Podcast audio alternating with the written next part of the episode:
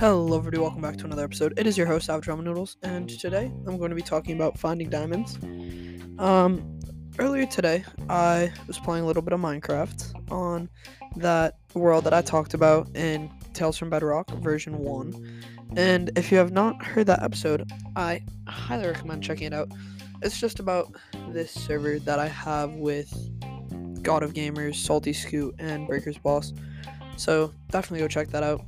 The server's a ton of fun, and I just tell you some stories from it and our experience with the Deep Dark. So it gets very interesting. But um, yeah.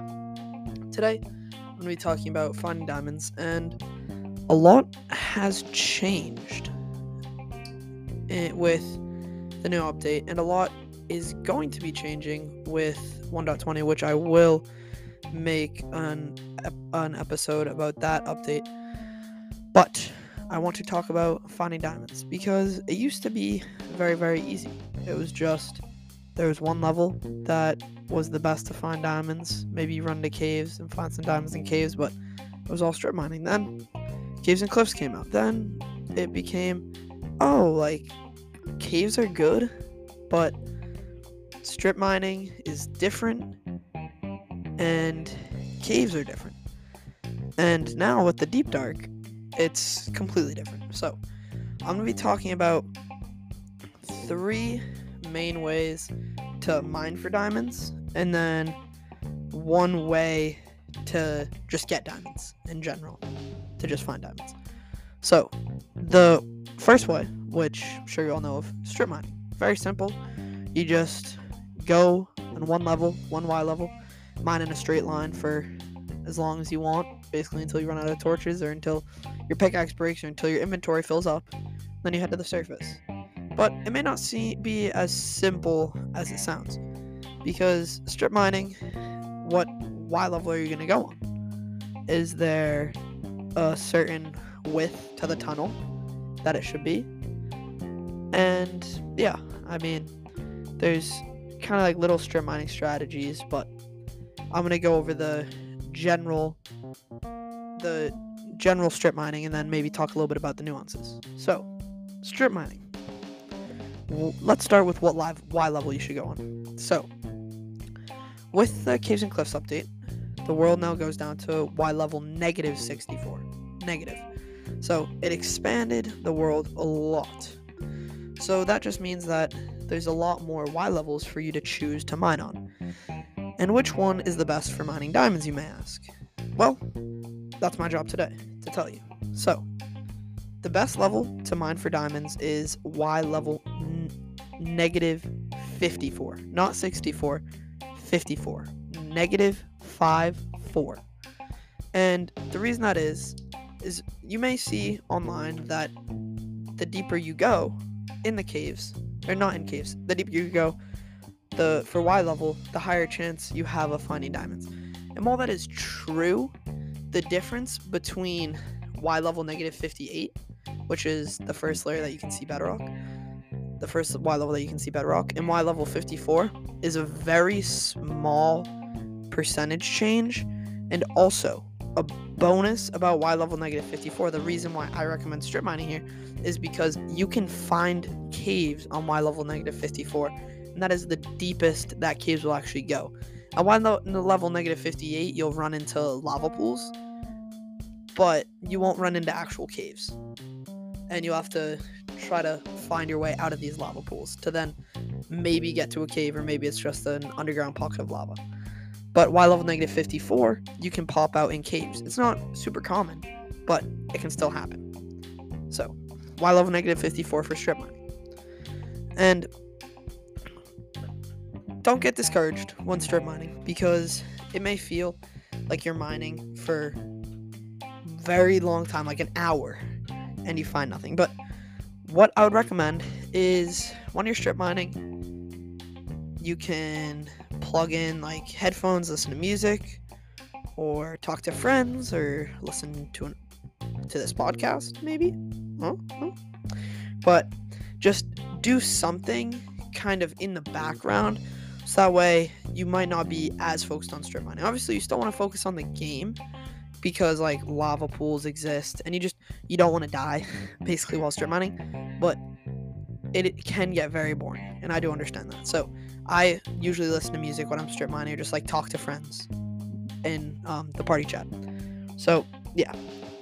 Do something in the background Y level negative 54 and how big should your tunnel be? Well the most efficient strip mining would be mining in a one by one tunnel and like crawling. But what I do is I do a two by one.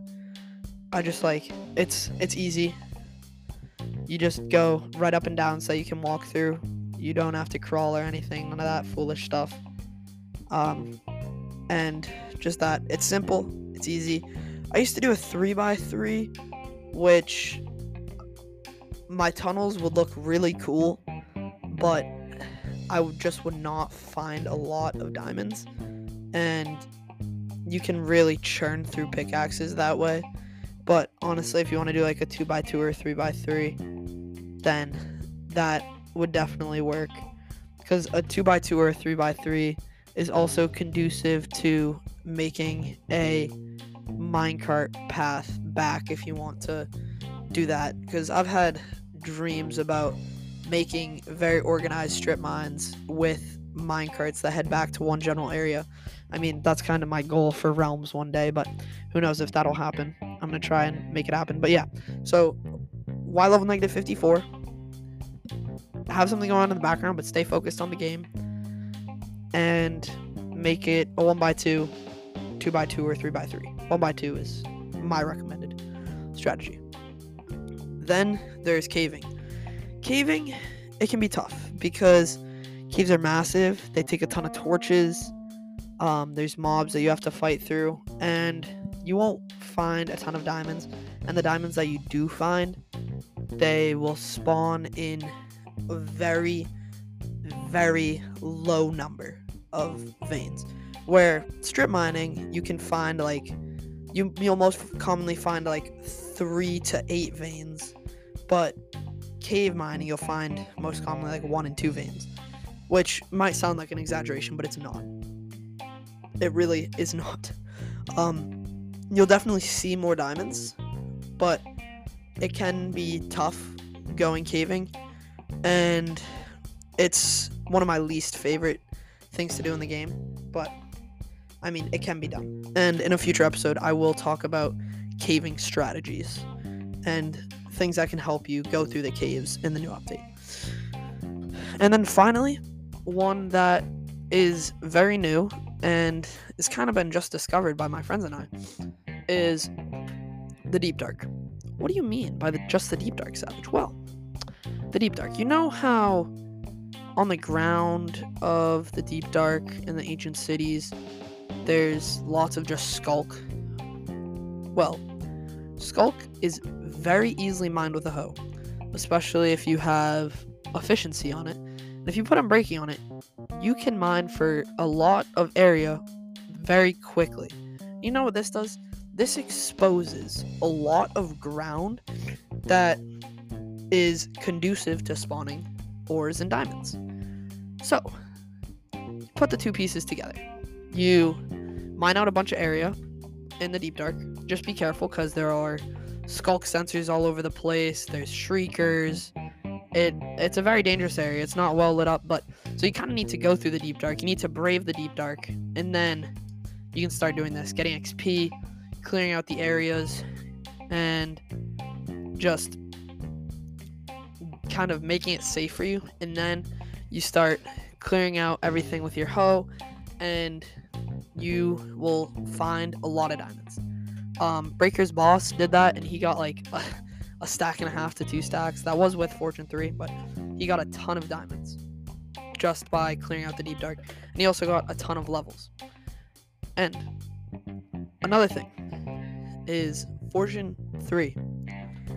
Get Fortune 3 as fast as you can. The first time you get three diamonds, make a the first time you get five diamonds, make a pickaxe and enchantment table and get Fortune 3. You will thank me later.